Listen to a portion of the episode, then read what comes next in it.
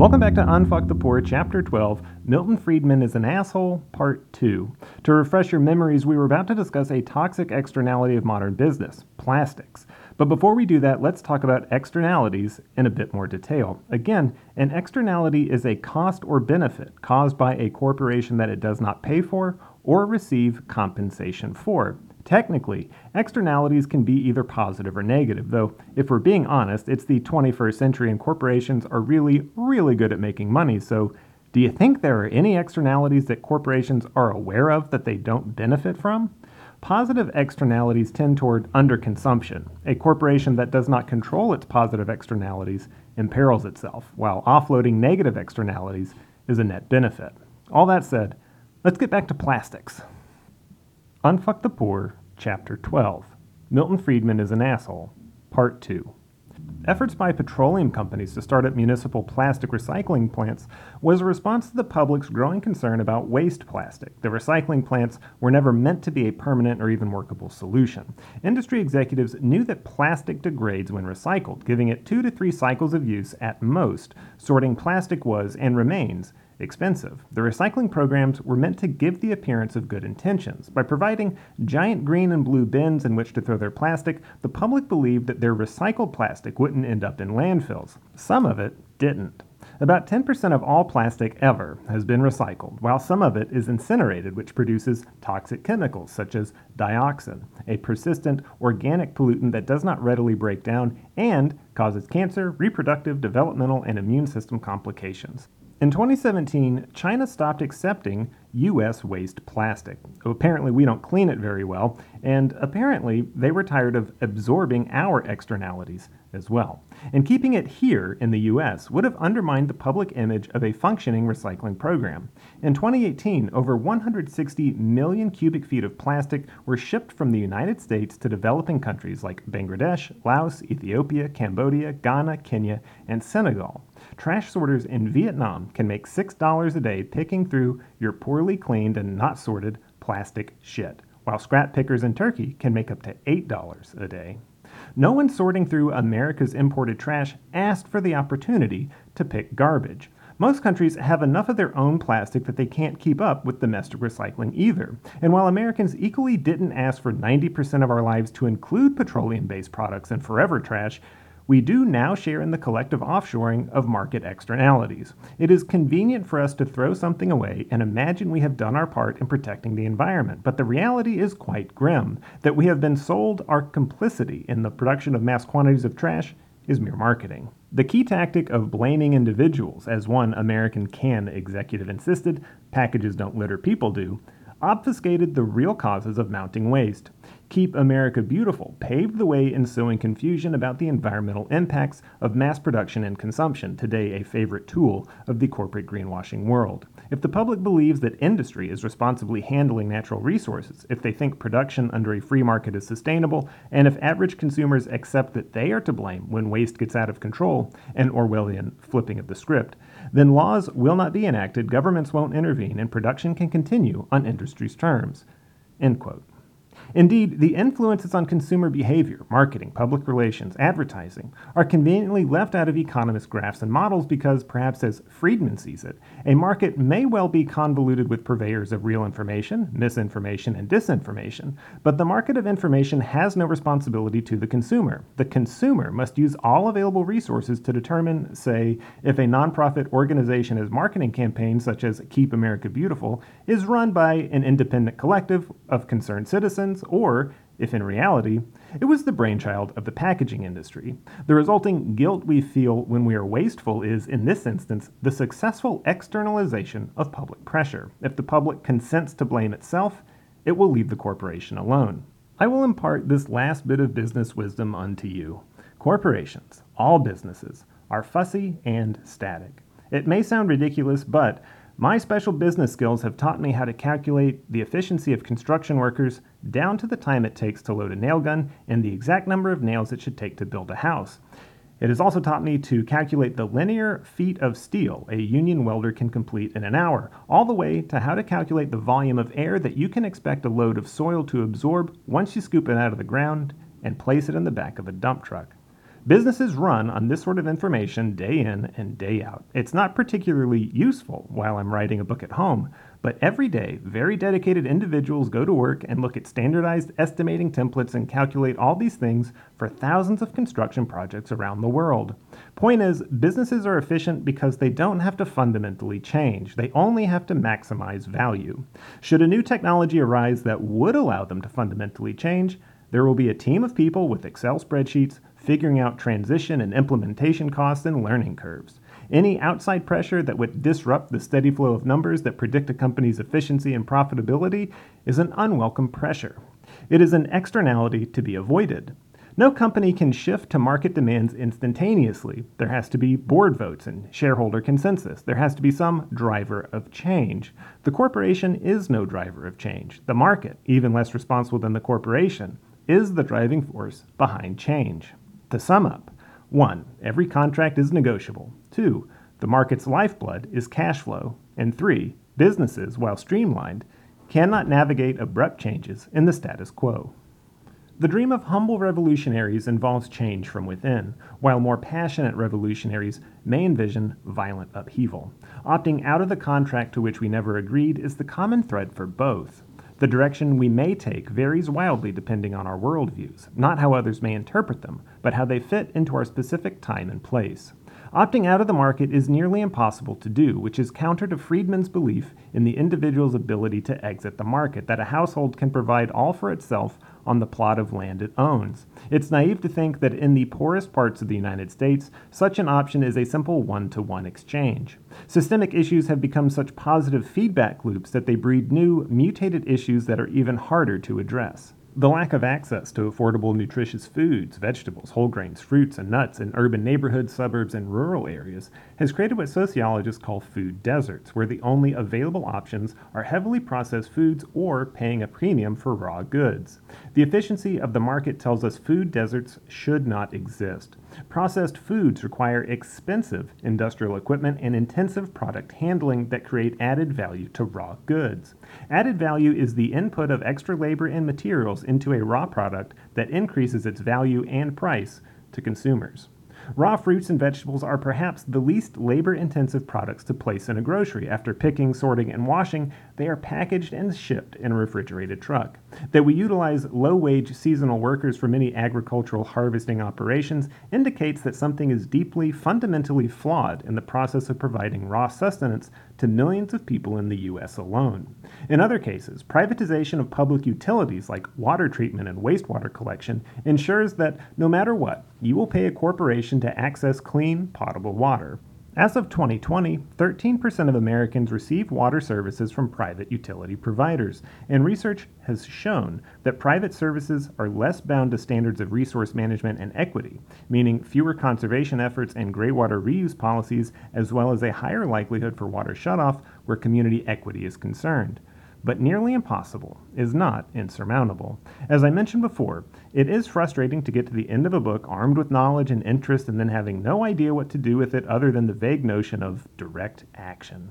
I will provide some examples as answers, but know that your creativity is what drives everything. It isn't naive to think that structures can change, but naivety is the barrier to entry. Realistic expectations are required. Not everyone gets along, even if they have the same beliefs. Sometimes things just don't work out. Sometimes people get cold feet. Sometimes people get disinterested, and sometimes people simply can't be bothered to try or care. But you can be bothered to try, and you can find people who share in the willingness to try. Direct action, the thing you can do now with the people you know and the resources you have, starts with creativity. Brainstorming with friends to solve a problem, local, regional, national, international, requires identifying a problem and creating a plan of action. If you get no further than this step, you will at least understand the problem and have an idea of what a solution looks like, and you can support others who organize around the same issue. If your plan is served by awareness, then informing those in the affected community is one of your top priorities. Knock on doors, connect with other groups and ask for support. Use social media to your advantage to connect directly. The thing you do, the action itself, is anything. Planting a community garden in an abandoned city lot, waterway cleanups, investigative public journalism, protesting, cutting off cash flow through boycotts, public education, literally anything else you can think of doing can be effective if you plan your action and act your plan. While I would never directly advocate breaking the law, I would absolutely assert that some laws have no justification and that in certain instances, sabotage and the material damage inflicted by sabotage are effective and justifiable forms of dissent. In July of 2019, Kentucky coal miners in Harlan County began a months long blockade of the railroad tracks, private property, serving Black Jewel mining operations after Black Jewel filed for bankruptcy and left over a thousand workers without work and pay for a month. No more than 100 miners occupied the tracks at any point in time, but the efforts garnered support from Kentucky Attorney General Andy Beshear. After two months of blocking trains hauling coal, Black Jewel settled with the workers for $5.1 million in back pay. During the strike, locals in support of the blockade assisted by bringing food, water, and bodies to occupy the tracks. The Harlan County blockade utilized a network structure called the Affinity Group, which is really just a group of people that like each other. Do you have friends? If so, you have an affinity group. If you're a member of a Fortnite clan, you have an affinity group. Affinity groups don't require any hierarchy or decision making process. A group of individuals with mutual trust and shared goals will act in the interest of the group to achieve that goal.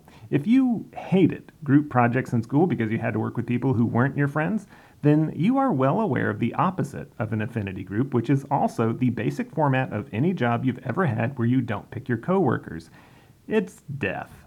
But with affinity groups, the lack of hierarchy leads to free association, allowing members to split time between groups or for individuals to reassess their goals and contribute to other groups. With free association, there is the issue of trust, and affinity groups aren't parties, they serve a purpose. Expanding your group to include more participants is great. Power in numbers means higher efficacy, efficiency, and visibility, but plans and goals can be ruined by bad actors, whether intentional or not. The opposite is true for those seeking to join existing groups. Be upfront about your interests, your time commitments, and your willingness to do a thing.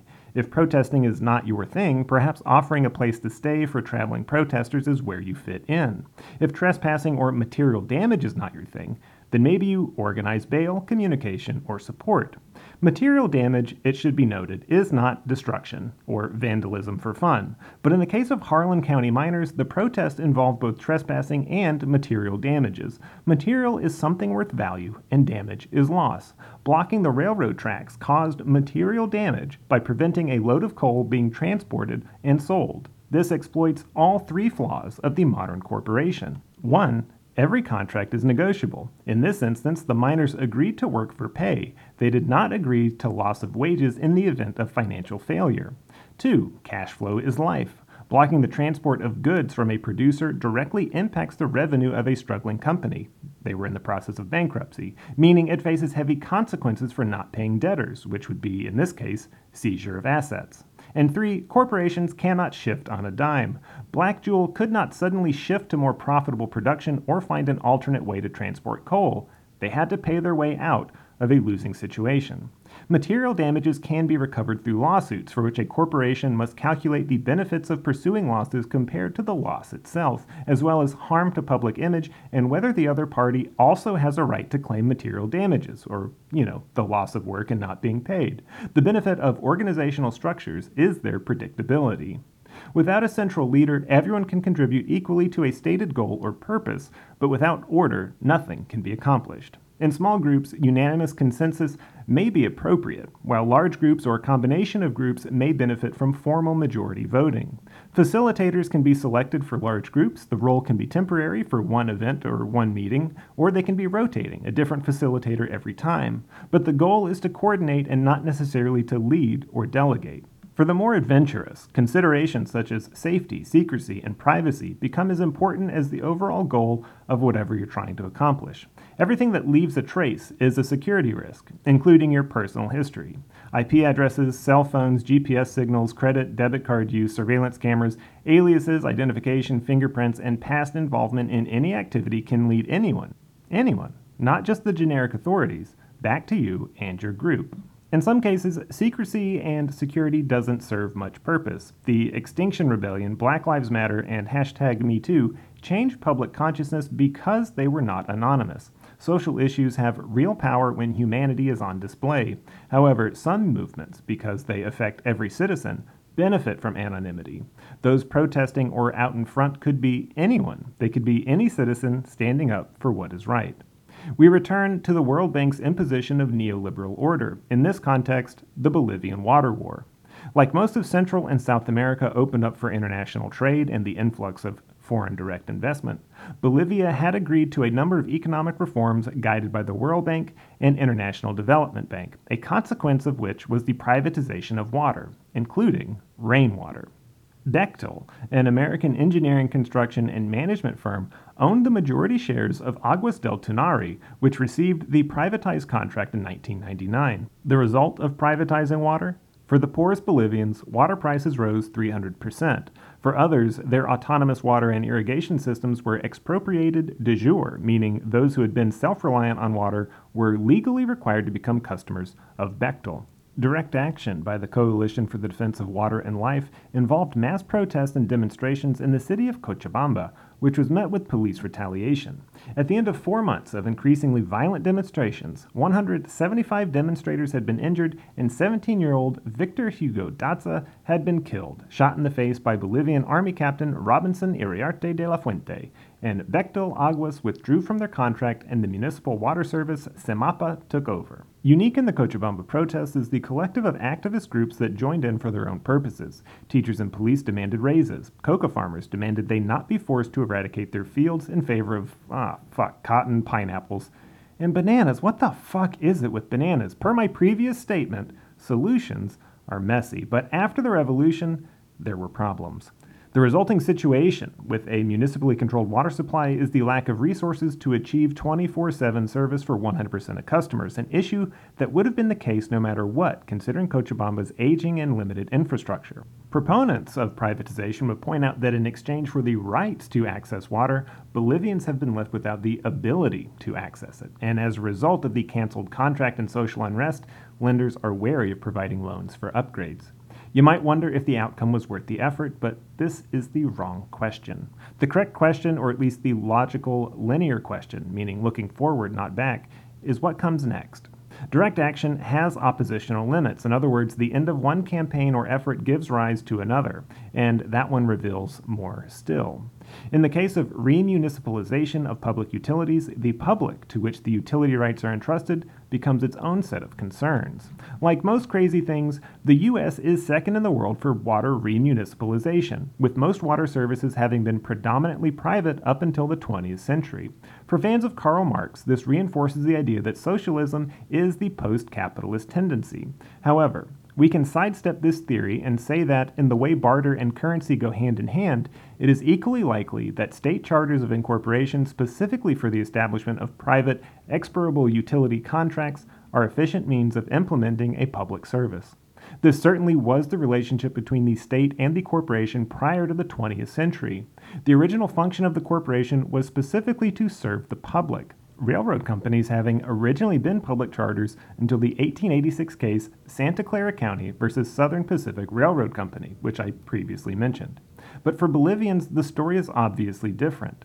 The exchange of water rights from a public utility to a private commodity and back to a public utility puts the fundamental right to access back in the hands of Bolivians rather than being monopolized by an international corporation. The right for Bolivians to choose how to move forward is theirs to make, but that right is theirs alone in principle. Certainly, it is not even in the realm of relevancy to the World Bank. In the Peruvian Amazon, the indigenous Saramurillo community blocked the passage of oil and fuel ships on the Marañón River following a series of oil spills in 2016. In Peru, tactics range from the rather banal blockade of the river using barges to the more extreme hostage taking in order to get the attention of the central government. In March 2016, they took eight government officials hostage. In October 2016, their river blockade detained over 200 international tourists and others along the river in Loreto. And in January 2019, residents from Chiapas took 24 members of a government communications team hostage. The blockades work for Peruvians the same as they worked for Harlan County miners. The holdup of transport boats cut the 10,000 barrel a day oil production in Loreto. And here's a noteworthy distinction. When Harlan County miners block a presumably occupied train, no one aboard the train is considered a hostage. I'll just leave that there. Understandably, direct action can sound daunting. It is, by name, a call to do something, and deep dives into some of the more subversive text available to direct action proponents, like Earth First Direct Action Manual, Eco Defense, a field guide, and Recipes for Disaster and Anarchist Cookbook, can provide much more in depth and practical guides for those wanting to learn more. But direct action does not necessarily equate to violent tactics, though it is intrinsically subversive. In that context, one could argue that all subversive action is direct, and by its subversive nature, it therefore evades the confines of traditional marketplaces. If the market guides us with the force of an invisible hand, subversion of that force requires visible resistance. The Tanda is the perfect example of subversive finance. It is a private, informal loan club, and they are definitively subversive affinity groups. They are also positively reinforcing structures. By maintaining one through completion, it proves itself and encourages further activity. So, what the fuck is a Tanda? You and your affinity group or friends get together and talk about your bills. Some of you are behind on rent, utilities, there's maybe a medical bill, taxes, credit card. Some want to just save money to buy a thing, and others are relatively comfortable, but they like to help out. Once a week, once every other week, once a month, or once every 42 days, or whatever timetable you choose, each of you makes a deposit of a fixed amount, and whoever is on the rotation receives the lump sum. A TANDA is a zero interest loan that prioritizes payout in terms of highest to lowest need, or it randomizes the payout. For participants with less need, the TANDA serves as a short term savings account with no upfront payment on the first round for the first recipient, with each subsequent round requiring no deposit for the recipient that round. After a complete rotation, the total pot can be increased. Members can opt out or more can join. Like the principles of direct action itself, the system relies on trust. Being able to hold each other accountable for monthly payments ensures that the system remains effective for all. A TANDA can be arranged with any structure of payment frequencies, increases, or even long term alternative pots. There is no set structure for how one works, and the underlying rule is that the rotation must either prioritize those in need or, in the case of equal need, random distribution like a raffle. In the spreadsheet that I provide, you can find it at askaleftist.com, the total pot of $1,000 is representative of the total contribution of all parties per month, while the $900 payout is the real value. With the TANDA model, numerous goals are easier to achieve aside from meeting individual or family expenses. TANDAs can be used to pool assets for a large shared expense, such as housing, wholesale food purchases, or even as a model for collective work enterprises. That's the original form of incorporation. As a bonus, their negative externality is decreased demand for payday loans and no capital loss from interest payments. It is not a far step from a TANDA to peer to peer processes that have become omnipresent in modern culture, though we probably don't think about them as such. I mentioned earlier peer to peer file sharing and my reminiscences of the early internet, which was itself a precursor to the alternative market system emerging today. Consider for example, YouTube's use of algorithms to direct your eyeballs to a specific rabbit hole of linked videos. It is an algorithm that, based on what you're watching, predicts what you would like to watch next from another source. That is not a peer to peer process, but the specific videos that show up, loosely related by content, are part of that process. Creators across platforms benefit from exposure to other creators, essentially collectivizing what we would otherwise call market research. For a website like YouTube, the barrier to access is low. Basically, all you need is an email address and something to record video, while the access to content is high you can determine what videos others would like to see based on how you respond to certain videos and how popular similar videos are. The need for a centralized video production, a television or movie studio, to vet talent, create content, and measure markets is undercut by the direct peer connections viewers and makers have, as well as the additional connections between viewers in the comments and the creators in video collaborations. At no point does any authority determine that a video should be made for a certain audience at a certain time. That authority is left to the creator. Of course, one of the more sickening aspects of algorithms automating viewing experience is the inevitable path toward right wing extremist content. Get your shit together, YouTube and Facebook. Lyft, Turo, and Airbnb do act as peer to peer marketplaces, but they do not necessarily count as, quote, processes that aim to increase the most widespread participation by equipotential participants, end quote.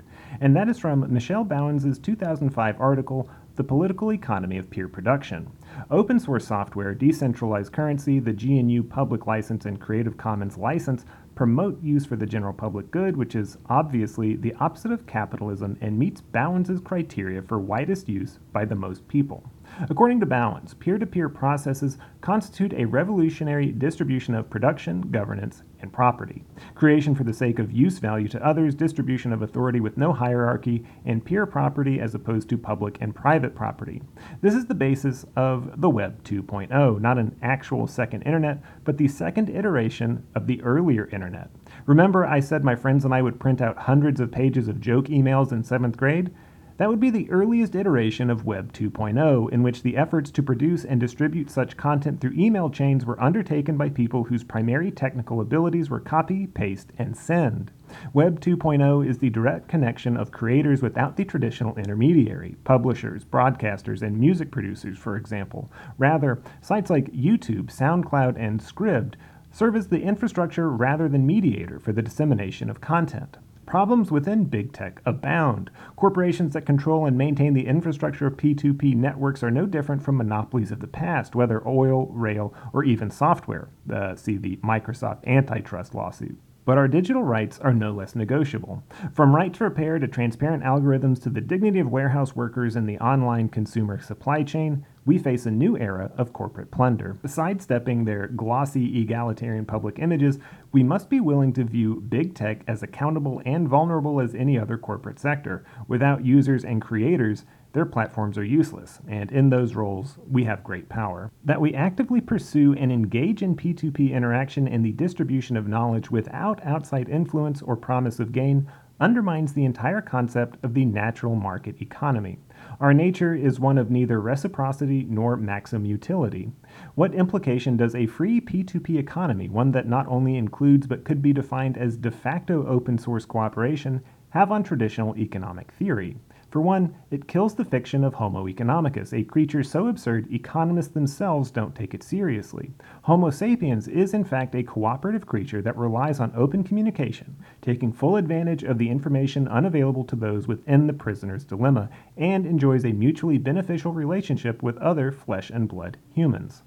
This is possibly the simplest conclusion to come to because it is also the easiest to observe. Ecologists have documented ad nauseum the interspecies cooperation within ecosystems, from the natural rise and fall of predator prey populations to the proliferation of flora. The economist may look at such relationships and see a framework of supply and demand, but a more careful examination would suggest no such thing.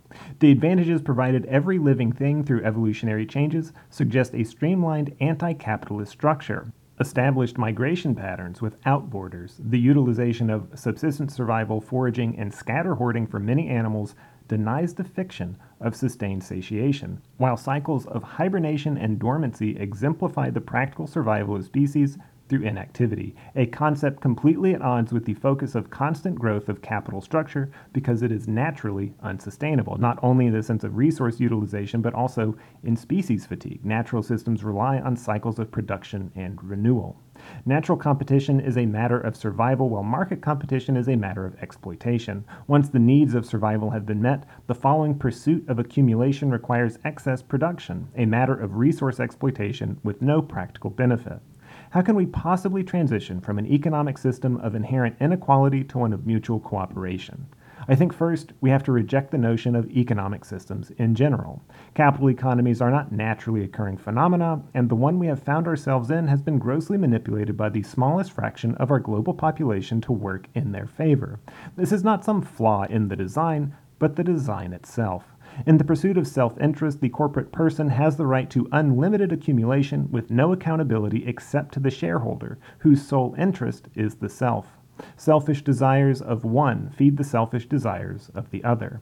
Above all, the mass financialization of the world has led to the mass everything of the world mass inequality, mass racism, mass black incarceration, mass poverty, mass unrest, mass discrimination. In considering the alternative to capitalism, the only possible outcome is its mass rejection.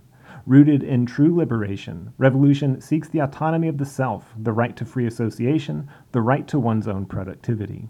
The features of a revolutionized society, a revolutionized economy, put the freedom of self sustaining peer groups above all else.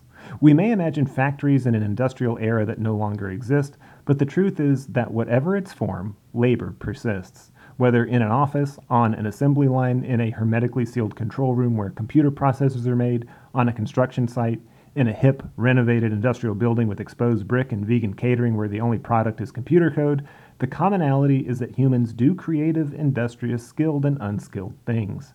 Poor living conditions put many humans in the position to be exploited for their willingness to do things, when the trade off between doing a thing and not doing a thing is life or death.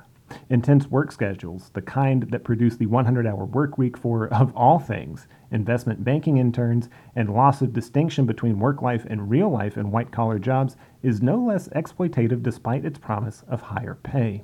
It may well be true that the corporation has no responsibility but to make profit, but that doesn't justify its externalities. If a corporation cannot function without harmful externalities, its existence is unjustifiable. We are not obligated to absorb the externalities of a corporation simply because it provides something we would otherwise not have. Likewise, we are not obligated to the corporation in any way. We may be inundated by it, assaulted minute by minute by its relentless need to rent space in our consciousness, by its infinite solutions to our seemingly infinite problems, but the solution has never been the consumption of more stuff. The solution has never been to prop up the market, to bail out and subsidize its predatory and exploitative bastard children. The solution has always been resistance and subversion. Reject the corporation for what it embodies and pursue its alternatives at every chance block a logging road, record police brutality, shop local, trade, barter, repair, make your own booze, grow a garden, boycott en masse, ignore oppressive laws, use your influence if you have it and your privilege to deny the market its cash flow. Do something, do it with friends, and do it now. Our economic system only exists because it has successfully convinced us there are no alternatives or that alternatives inevitably fail, that pursuing change is childish, futile, or naive. Change is none of those things. No singular action or ideology solves every problem. That includes alternatives to the capital economy as well as capital economy itself.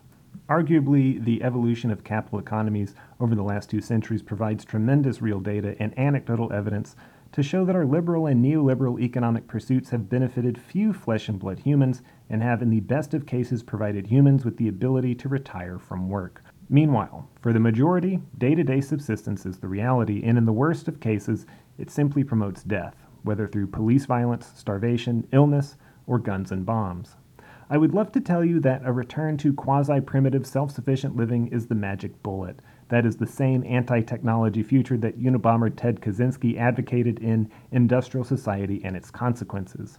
Kaczynski's manifesto is tainted with the pointless deaths and terrorism of his mail bombings, but there is little within the document itself with which one can disagree. Indeed, the predictions made at time of publication in 1995 have come true. The patenting of genetic data, the proliferation of surveillance measures, displacement of workers through automation and the exploitation of cheap labor, further consolidation and control of media, and the restrictions of a free press as a result, rapid economic and technological acceleration. The enormous effort of transitioning away from ever increasing technological capabilities is considered heavily yet concedes high levels of disregard for those who don't want to abandon technology.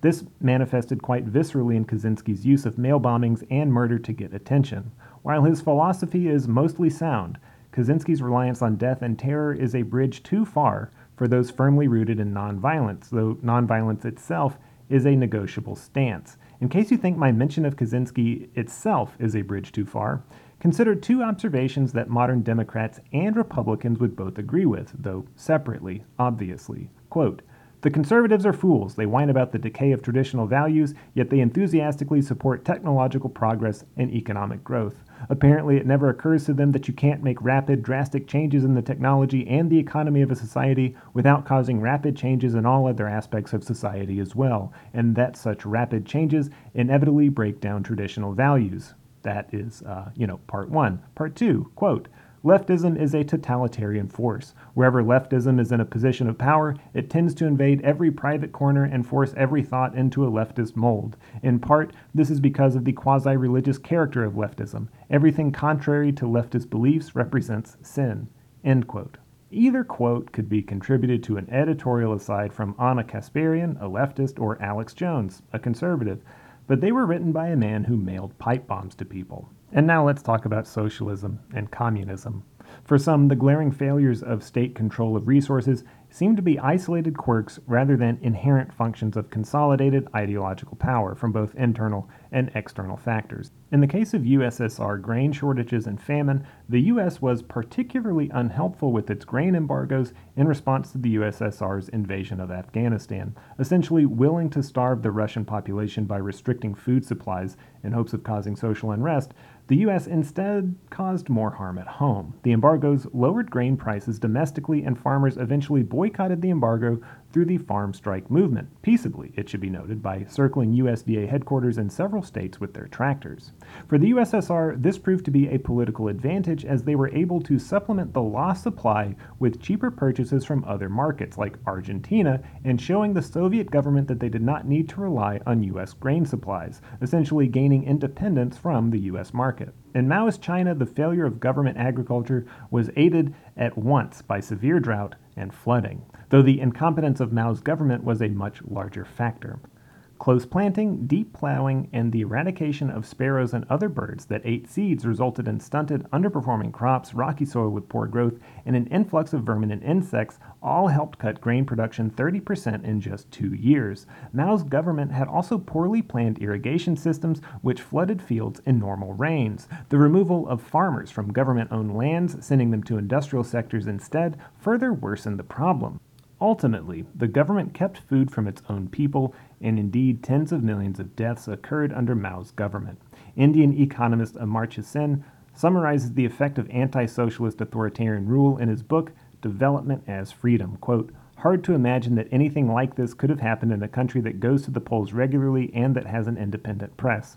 During that terrible calamity, the government faced no pressure from newspapers, which were controlled, and none from opposition parties, which were absent. End quote. I cannot wholesale endorse the conversion of private property to state property. Without capitalism, the state itself becomes the problem, in much the same way that I can't wholesale endorse the conversion of individual autonomy to mandated collectivism. Voluntary collectivism and free association are what humans do best. Creative pursuits satisfy individual and group needs, and while the use of technology has the ability to proliferate a P2P anti economy, it faces serious challenges from the influences of commodification and surveillance, or the enclosure and policing of the digital commons. Creativity in this context is humanitarian, not artistic. The need and desire to create, whether through craftsmanship, labor, research, or really any verb that humans do, is the foundation of human nature and creativity. Where property cannot be owned in any real way by flesh and blood humans or corporations, it can neither be owned by the state. Property can be tended and protected only as long as a lifetime, after which all perceived rights are lost. Freedom to join the capital economy on equal terms is the most visible goal of leftist pursuits, but it presupposes the justification of such a system outright. Real individual freedom is the power to reject the notion of capital and to live not in isolation but in open groups, as active or inactive as one chooses. So long as we have a capital economy, the demand on it must be humanitarian equality, dignity, autonomy. Are we to pursue a revolutionary anti capital existence, one that eliminates exploitation and oppression? We give up those demands in favor of assertion, the autonomy of dignified existence as equals. How dignified is it to seek and be denied justice for oppression due to technicalities of the legal system and the untouchable nature of the enforcer? How dignified is it to vote for pandering representatives who work against their constituents? How dignified is it to produce something for another person, a legal person with no body and no responsibility, and to keep a minuscule fraction of the wealth it creates? The imbalance speaks to the contempt such a system holds for all of us. If capitalism is a religion, economics is the dogma, and the economist is the clergy, proselytizing to us the virtues of a holy capital existence. With the same circular logic of religion, sin arises from the original sin of disobedience. Capital economics relies solely on itself for explanation. Supply arises from demand, with all else predicated upon the natural balance of the two. Economics refuses to look seriously at itself, to acknowledge that calculating the actions of fictional humans in fictional markets creates a fallacy that would not pass for truth in any other discipline.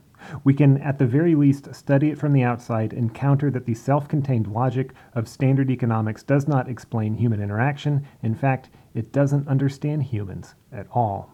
Like religion, economics insulates itself from critique. You have to be a vetted economist with an understanding of charts, graphs, equations, and thousands of definitions to have a say in this most pervasive aspect of our lives. To disagree is heresy, to critique is to lack comprehensive understanding, and to challenge is perverse, if not evil. We place significantly lower barriers to the public critique of other sciences and studies anti vaccination propaganda, climate change denial, social justice, yet guard the sanctity of capital economy with our lives. For those willing to parse out holistic understanding, the economist's message to the world, coded in its dense language and academic nonsense, is clear and simple fuck the poor. Homo sapiens is a unique species with the ability to self contemplate, to see its existence as part of a whole, and understand its journey through time. Are we to take capitalism at its word, we would believe that we have reached the peak of our evolutionary development. But the competition of the free market is no evolutionary achievement. Rather, it is a detour into the darkest recesses of the human psyche. We have been led to this reality by those who benefit from our obedience and the deluge of pro market messaging. Homo economicus is a competitive creature with a win at all cost attitude, but who feels the joy of victory when faced with the consequences of capital? Humans begging for money, humans starving, humans brutalized and tortured. Who feels a sense of accomplishment when our comfort is contrasted with our failures? I began this book in awe at the egalitarian approach my daughter and her friends took to playing a simple online game with no real rules but those imposed by other players. Who made the rules but the online collective? Who proposed the complement of barter to in game currency, allowing for the rise of a self sustaining market? I end this book still in awe. If the nature of Homo economicus is self serving, it is learned and it can be unlearned. I believe the nature of flesh and blood humans is nothing like the fiction of the economic human and the complete opposite of the corporate person. Everyone alive today has been born into a capital structure that denies humans a connection with their natural self because that structure would quickly wither if we were allowed the space and time to explore its alternatives, not to the detriment of humankind, but to the detriment of capital itself. The truths revealed by economics betray the narrative presented to us. Economics can explain away its shortcomings, but explanations offer no solutions, and economics has no solutions to its cruelest and deadliest problems. To achieve true equilibrium as preached by economists would be the collapse of markets. The incentives to win, accumulate, consolidate, and profit would disappear if equity for all was achieved. Equity is no goal of capitalism and therefore of no interest to the economist. We are more than individual competitors, but for capitalism to persist, we must believe in the sanctity of self interest. It is a delusion that the individual dies outside the capital structure. Our individuality has been suppressed by allegiance to an unaccountable market. What to do with this disillusion and the paranoid fear of hurtling at warp speed into a cannibalizing system from which escape seems impossible? What kind of apocalyptic hellscape will emerge from the ruins of capitalism? Is anything salvageable? What I fear above all is the exhaustion of labor. There are only so many emerging economies to exploit, only so much inequality and villainization to be tolerated by workers increasingly subjected to the worst impulses of capital. The hellscape of capital's future eclipses anything that might replace it. Intermediate measures such as reform are functional only so long as the reformer's vigilance is maintained ad infinitum, something that has historically been impossible to achieve as evidenced by the regular churning of legislation in corporate favor that overpowers public victories. The manipulation of the 14th Amendment should perhaps serve as the most consequential example. We have two options do something now, or wait for the final threads of civility to rupture, at which point the inevitable outcome is violent revolt. That is the fear of the ruling classes because it has always been their fear. We have no responsibility to maintain a capital economy, just as it has no responsibility to serve us. We can exploit the fear of the majority and we can assert our autonomy outside the confines of the market. Our current reality is the hellscape we fear. It's a bankrupt paradise of subordination and deference to the rich and powerful. That concludes Chapter 12 Milton Friedman is an Asshole. Next up is the 13th and final chapter, appropriately titled Unfuck the Poor. Short and sweet outro, just the way I like it.